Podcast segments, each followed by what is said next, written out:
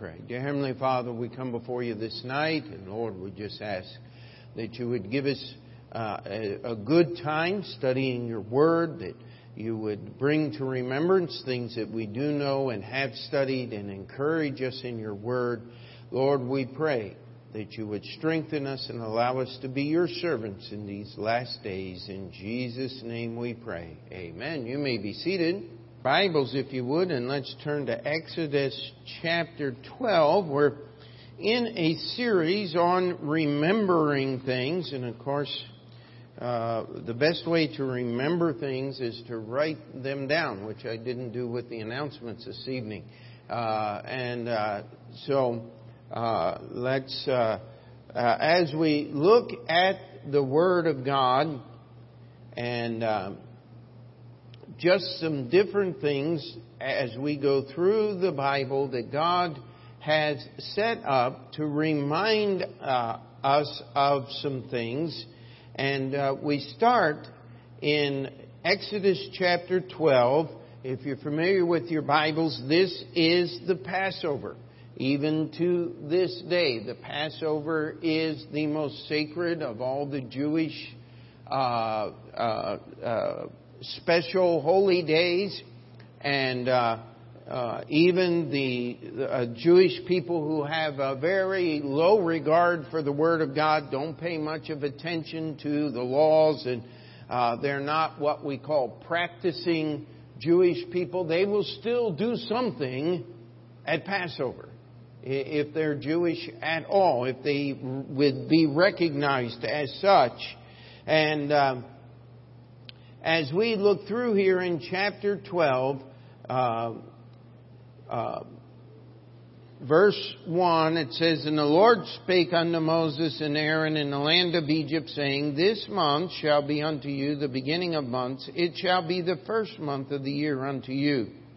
Speak ye unto all the congregation of Israel, saying, In the tenth day of this month they shall take to them every man a lamb according to the house of their fathers, a lamb for a house. And it goes on and it gives the instructions to the children of Israel that on the evening of the 14th day, they were to take that lamb and they were to kill it. They were to gather its blood in a basin. They were to paint that blood on the lintels, uh, the lintel and the post of the door, the lintel runs across the top, and, and the uh, posts are the upright things, uh, upright sides of the door.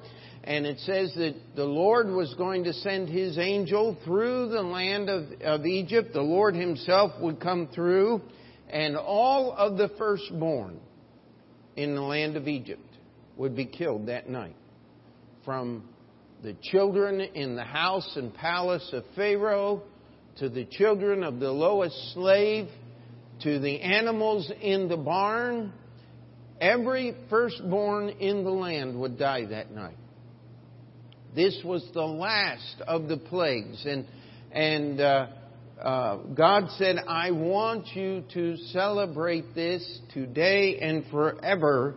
And we look here in verse 14 and it says, And this day shall be unto you for a memorial, and ye shall keep it a feast to the Lord throughout your generations. Ye shall keep it by, a, by an ordinance forever. Skip down to verse 17, and it says, And ye shall observe the feast of unleavened bread, for in the self same day have I brought your armies out of the land of Egypt? Therefore shall ye observe this day in your generations by an ordinance forever. And let's skip down to verse 24. It says, And ye shall observe this thing for an ordinance to thee and to thy sons forever. Now, if God says something once, shouldn't that be good enough? If he says it three times in the same chapter, uh, can we not understand that God was trying to emphasize something here? Uh, everybody's together on that, right? And if you're here in our Sunday school time, this is one of the reasons why we do the Through the Bible time on Sunday mornings is so, so that you can know the stories. And tonight, actually, uh, I would like to, in the next uh, 40 or so minutes, go through uh, two rather large and complex stories the story of Passover, and then uh, one more out of the book of Joshua, trying to help us understand that God establishes certain things for us because He wants us to remember some things.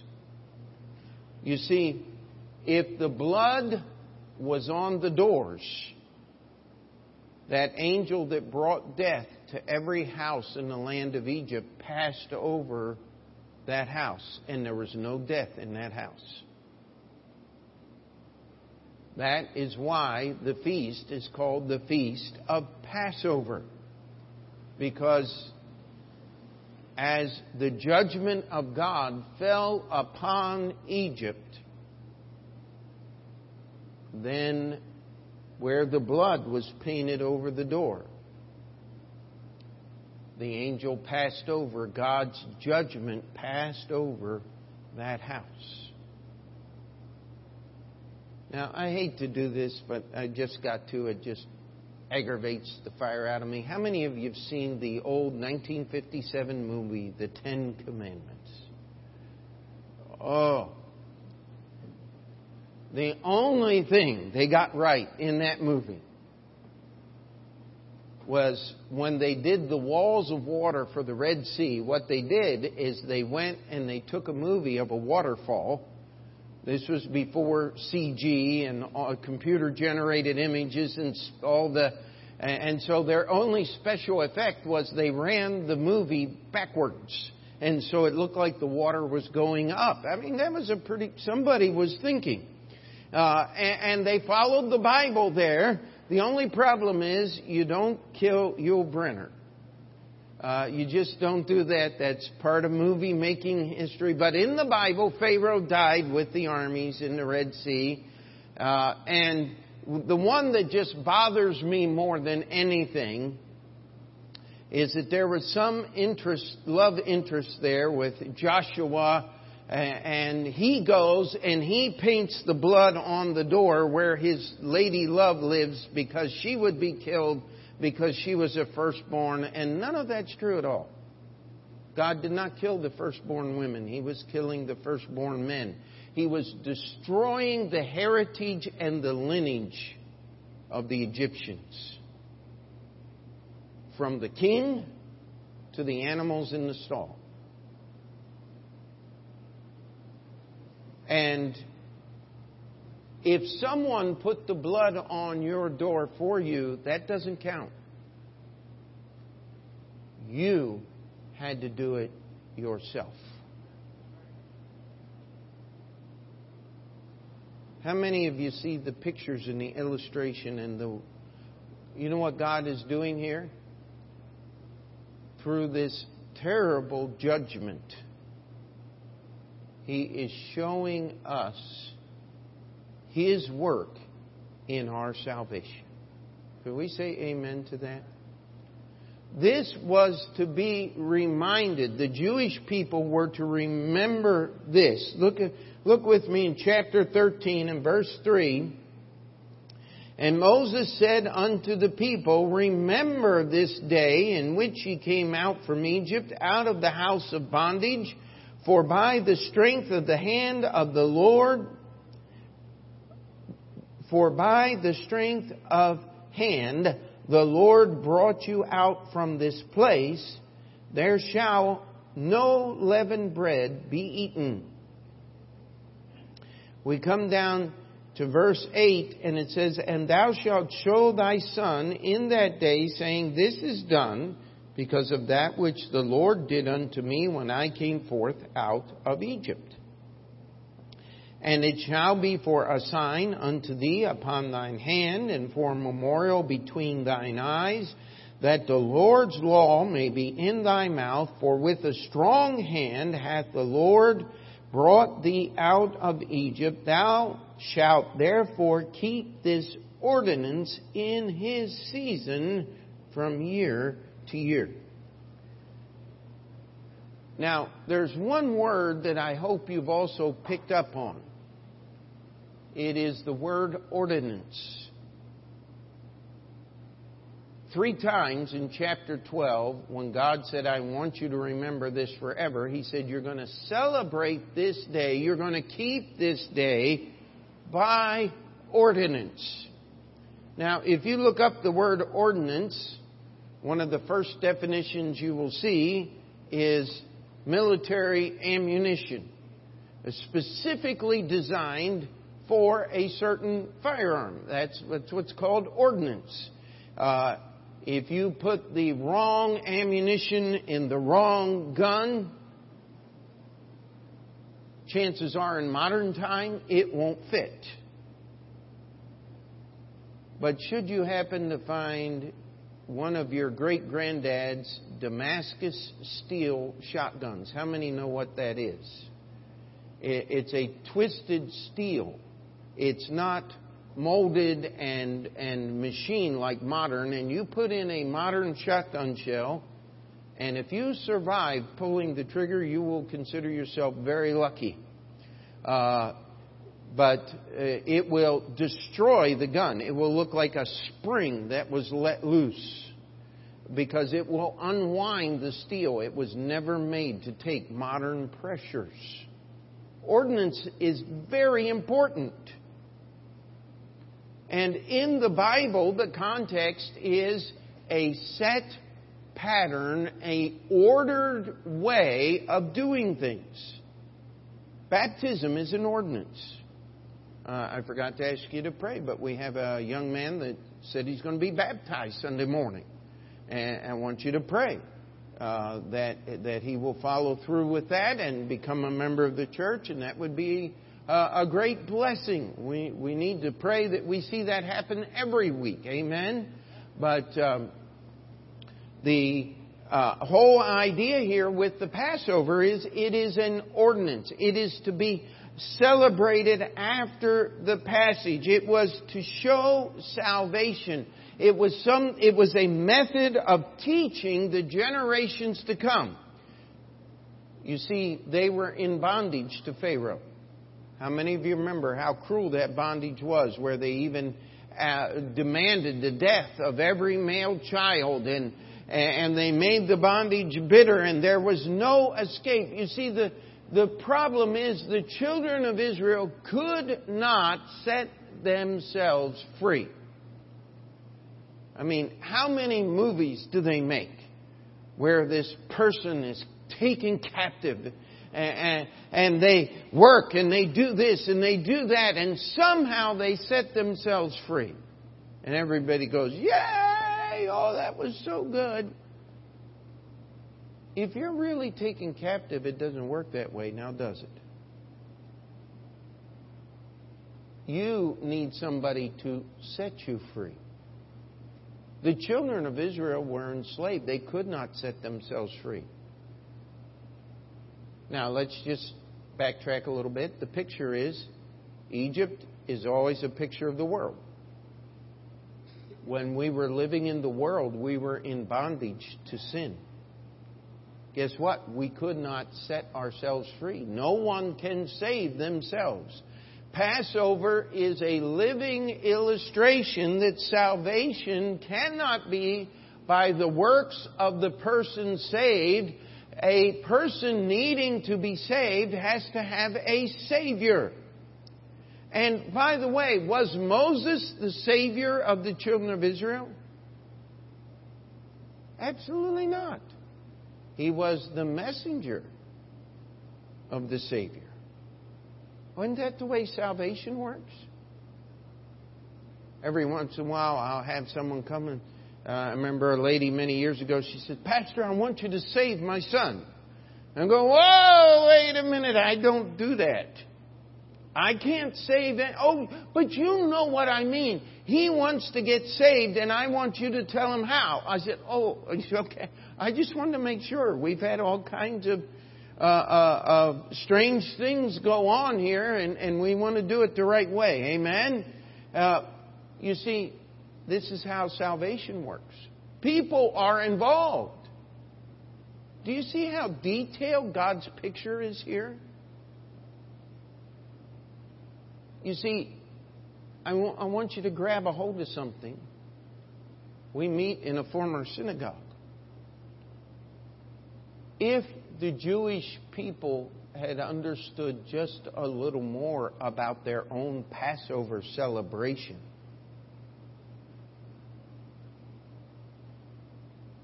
do you think they might have recognized Jesus a little more readily? Hello? You see, God gives us some things to remind us. By the way, the only way they escaped the death of God's judgment that came upon all the land of Egypt that night was how? The blood of the innocent lamb painted over the door. And the only way you escape God's judgment of eternal damnation in the lake of fire forever and ever and ever is the blood of Jesus painted over the door of your heart. Amen. And God further illustrated it. Every household had to have their own lamb, picturing every person needs to have their own salvation. Amen. Not a bone was to be broken of the Passover sacrifice of that lamb. There was not a bone broken when Jesus was crucified.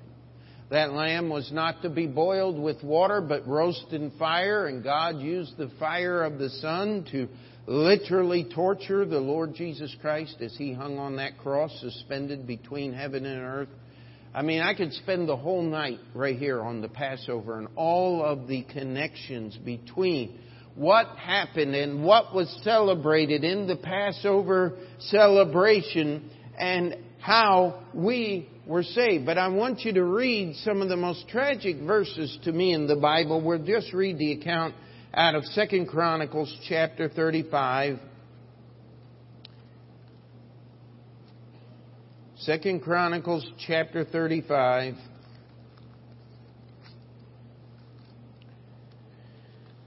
This is King Josiah, the last true king of Israel.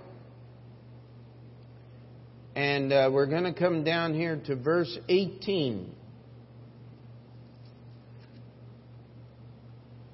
And it says, And there was no Passover like to that kept in Israel from the days of Samuel the prophet. Neither did all the kings of Israel keep such a Passover as Josiah kept, and the priests and the Levites, and all Judah and Israel that were present, and the inhabitants of Jerusalem in the eighteenth year of the reign of Josiah was this Passover kept. Now, isn't that a tragedy?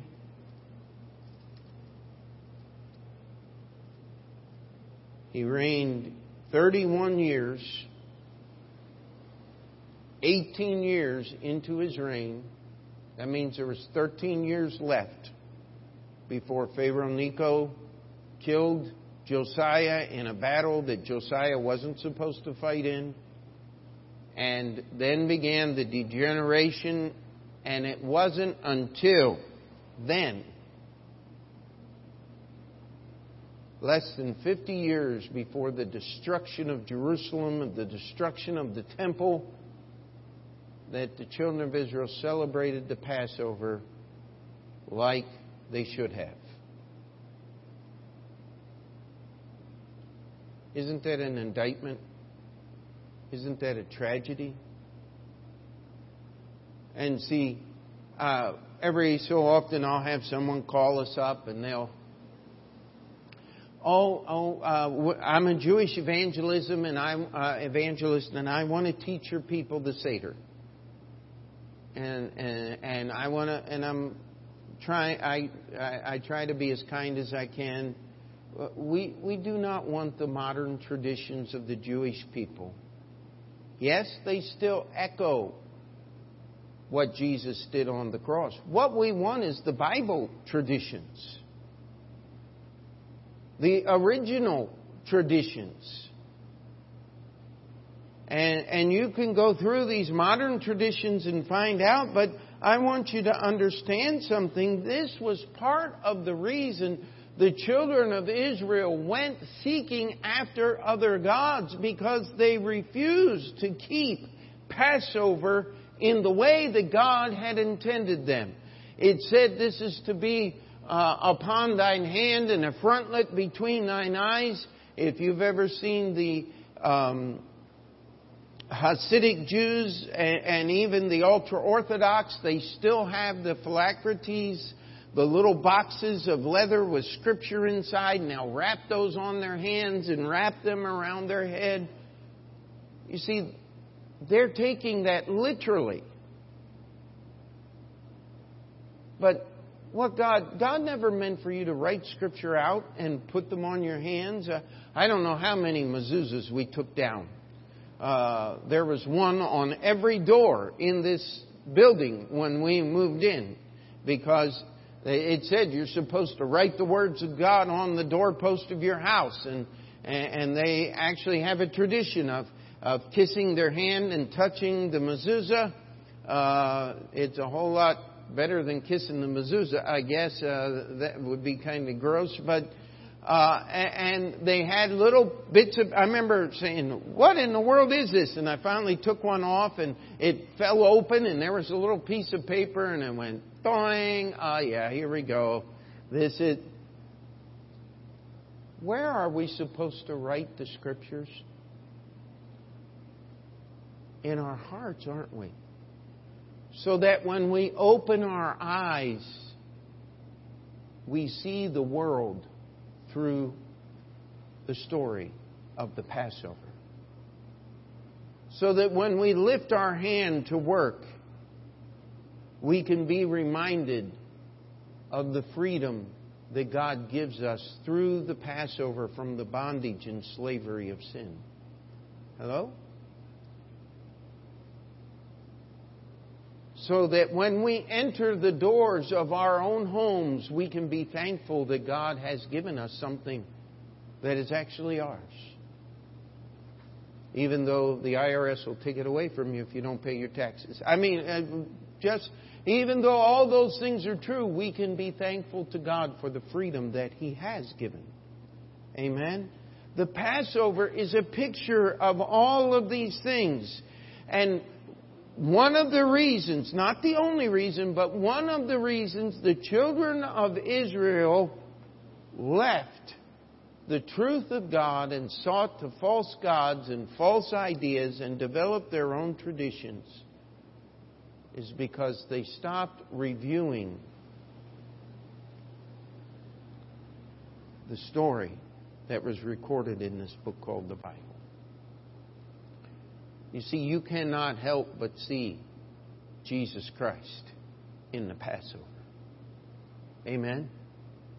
And by the way, what happened the next day? Baptism. The Red Sea passing through the water. Oh, man. You see, you ought to get baptized after you get saved. It's all right there in the Old Testament. And we're reminded of this in the New Testament.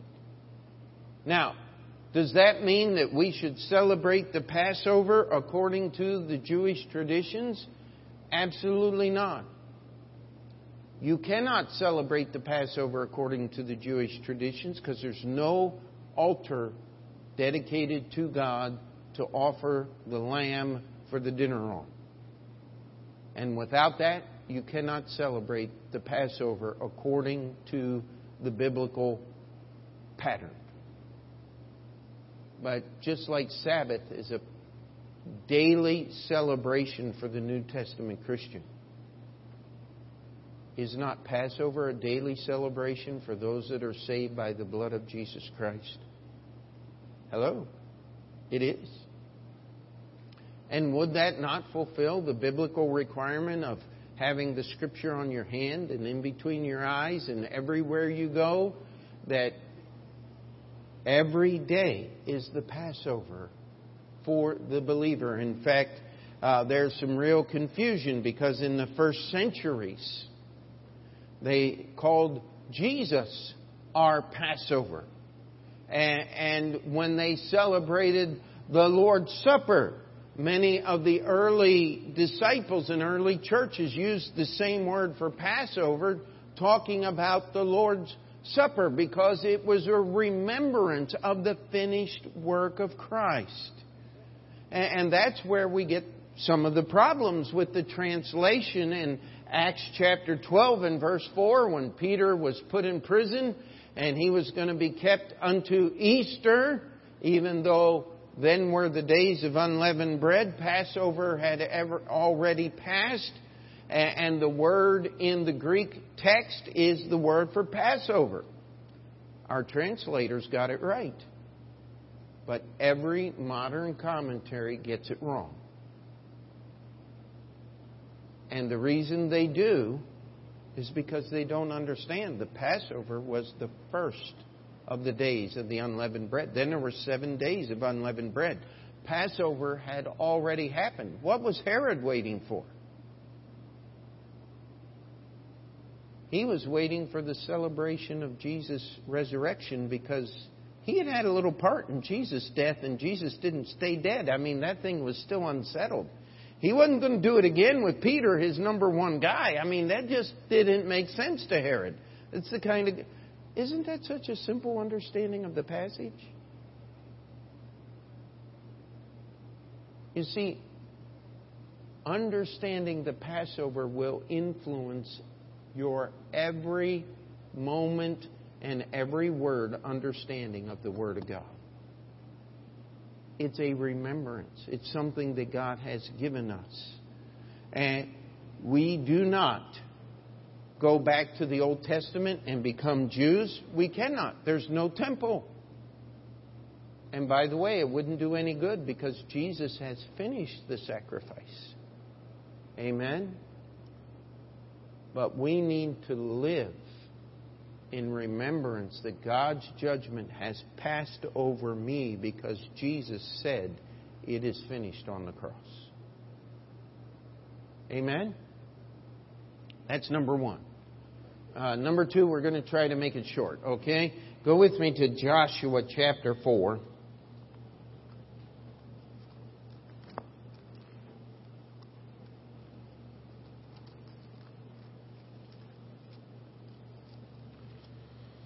And again, I could, we could, I could spend a week on this. I don't want to. But let's just read verses 1 through 7, Joshua chapter 4. And it came to pass when all the people were clean passed over Jordan, that the Lord spake unto Joshua, saying, Take you twelve men out of the people, out of every tribe a man, and command ye them, saying, Take you hence out of the midst of Jordan, out of the place where the priest's feet stood firm, twelve stones, and ye shall carry them over with you, and leave them in the lodging place where ye shall lodge this night. Then Joshua called the twelve men whom he had prepared of the children of Israel, out of every tribe a man, and Joshua said unto them, Pass over before the ark of the Lord your God into the midst of Jordan, and take you up every man of you a stone upon his shoulder, according unto the number of the tribes of the children of Israel, that this may be a sign among you that when your children ask your fathers in time to come, saying, What mean ye by these stones? Then ye shall answer them that the waters of Jordan were cut off before the ark of the covenant of the Lord. When it passed over Jordan, the waters of Jordan were cut off, and these stones shall be for a memorial unto the children of Israel forever. Now, the Lord said, I want you to take 12 stones. Now, when we think of building a monument, we think of big stones. But you can't lift a stone that big. It said 12 stones that these men could carry on their shoulders. Now, Joshua, I, I am thinking, was not picking uh, young teenage boys or or uh, uh, older, infirm men. He was picking the biggest, strongest guy he could find. And I'll tell you, a stone that big that you could put on your shoulder, I mean, that's a lot of weight. Uh, in fact, we had some of those over at Union that weren't much bigger than this right here, but we couldn't get them out of the ground. We had to drill holes and bust them up first so that we could dig them out of the ground. And here Joshua sent these men. They were to pile these 12 stones. Of course, being that these 12 stones had been in the middle of the river for who knows how long, they would have a very different appearance from all the other stones. Because the weathering process in the river would be much different than the weathering process just out in the elements.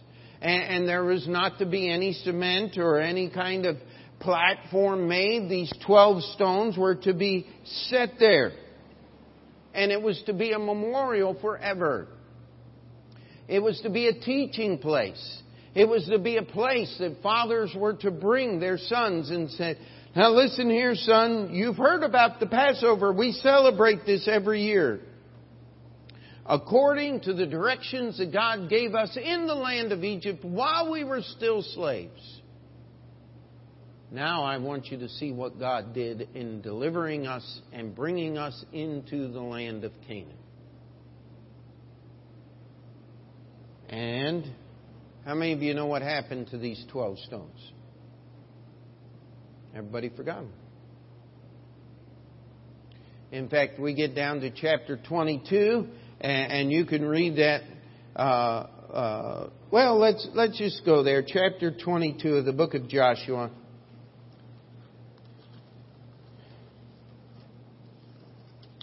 Now, this is somewhere between five and ten years later. The children of Israel are released.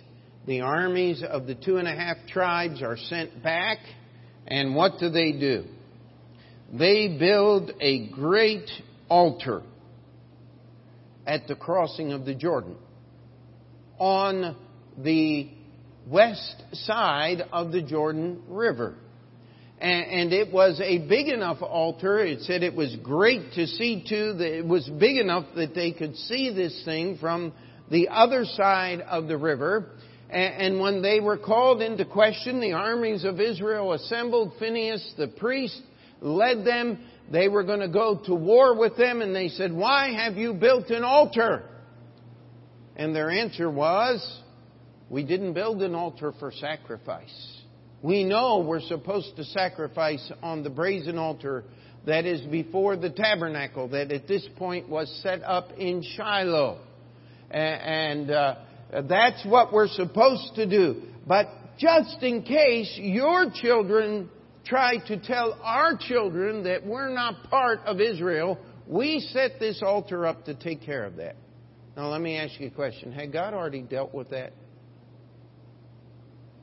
Yeah, he did. How many stones were in the first pile of stones that Joshua had set up years before? Twelve. So all they had to do was say, Get out your fingers and your toes. How many tribes of Israel are on the west side of the Jordan River? Ten and a half. How many are on the east side of the Jordan River? Two and a half. And we add that up, and what do we get? Thirteen. Why? Because the Levites have no inheritance. Hello? So we have 12 tribes of Israel that have inheritance in the land, and it's provable. You know what the saddest part of this whole story was? Phineas, the priest, and the leaders, they were so happy that they did not, they were not dealing with false worship that they didn't object to a second standard being established, which wasn't God's direction.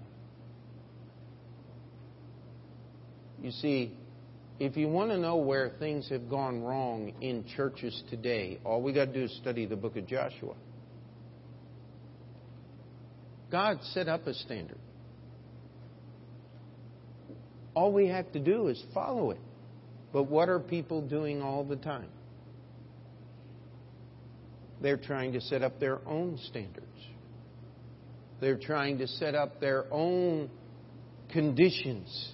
Uh, I remember years ago when I was just preparing for the ministry, and I've referred to it often through the years because it's so outrageous.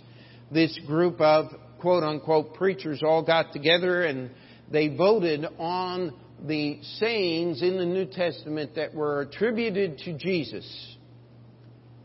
And of course, when Jesus said, I am the way, the truth, and the life, no man cometh unto the Father but by me, almost every preacher in their little group voted that Jesus would have never talked like that. He was love and he was so caring and, and, he would never be so judgmental and harsh as, excuse me. We're talking about the same God that rained fire and brimstone on Sodom and Gomorrah. We're talking about the same God that destroyed the land of Egypt in the Passover night. We don't change the words of God to make them more acceptable to our generation. We ask God to change us according to His words. Can we say amen to that? You see, God's given us some things to remember. The questions that we ask, God has already answered. The questions that the two and a half tribes of Israel asked and, and the solution that they finally came to. Let's just, I hope you're there in Joshua 22. And uh, let me uh, skip down to verse um, 34, it says, And the children of Reuben and the children of Gad called the altar Ed. 3. For it shall be a witness between us that the Lord is God. Excuse me. Hadn't God already established that He was God? And how would these two and a half tribes establish the fact that the Lord God of Israel was their God? By crossing over the Jordan River and sacrificing at the brazen altar in front of the tabernacle and following the exact same laws that God had set up. See, all of these problems were solved. And yet we have people well, the problem is we just have a self esteem deficit today. People don't think of themselves very highly, and so we've, we've got to take out that harsh judgment out of the Bible and, and, and just help them realize their inner champion and, and that you, you know, that's where Mr. Osteen and, and his ilk, uh, before him, it was uh, Norman Vincent Peale and positive thinking and uh, uh, before him, it was the smile, God loves you crowd. And, and uh, listen, God has set up his standards.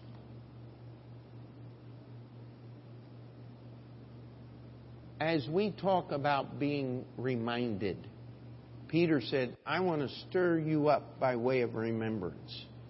What was he wanting us to remember? The words of the Lord Jesus Christ. We say amen to that?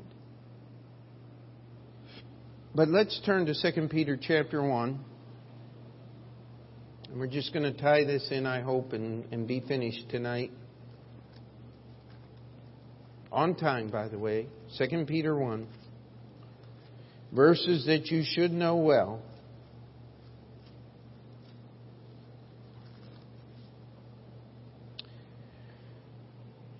Verse 16, For we have not followed cunningly devised fables when we made known unto you the power and coming of our Lord Jesus Christ, but were eyewitnesses of his majesty. Peter said we didn't make this up. We saw the things that we have reported. It was John, the beloved disciple, who said, Whom our hands have handled and we heard him preach. John said, Listen, we actually touched a person called Jesus Christ, Jesus of Nazareth, the Son of God, and God the Son, who literally died on a cross and rose again, and we saw his resurrected body as he walked through the door and talked to us and proved to us that he was alive. I've often used this illustration from mathematics. When, when you fulfill a proof in geometry, trigonometry, advanced mathematics, they are not so much interested. A good teacher is not interested in the answer. He's interested in how you arrive at the answer. Because advanced mathematics is not about simple computation. It is about the thought process involved to logically take the missing pieces and assemble them from what I have. That's why they give you one angle and maybe two sides. And if you're old enough to remember this, before the age of calculators, you used to have to look up the sine and the cosine and the tangent in the chart uh, in the back of the book. Does anybody else remember having to do that? And, and uh, well, I guess I'm the only one. Well, anyway, uh, uh, you had to look those things up. Today, you just press a button on the calculator and right there it is. But you cannot get a wrong answer when you do the proof. You can't do it. If you got a wrong answer in the proof, then you did it all wrong. Because the proof is what proves the answer is correct. You do the problem forwards and backwards. Do you know God's Word works that way? We can start at the beginning of the Bible and we get into the second book of the Bible, and guess what we run into? The Passover. Hello? We get into the beginning of our New Testament, and what do we run into?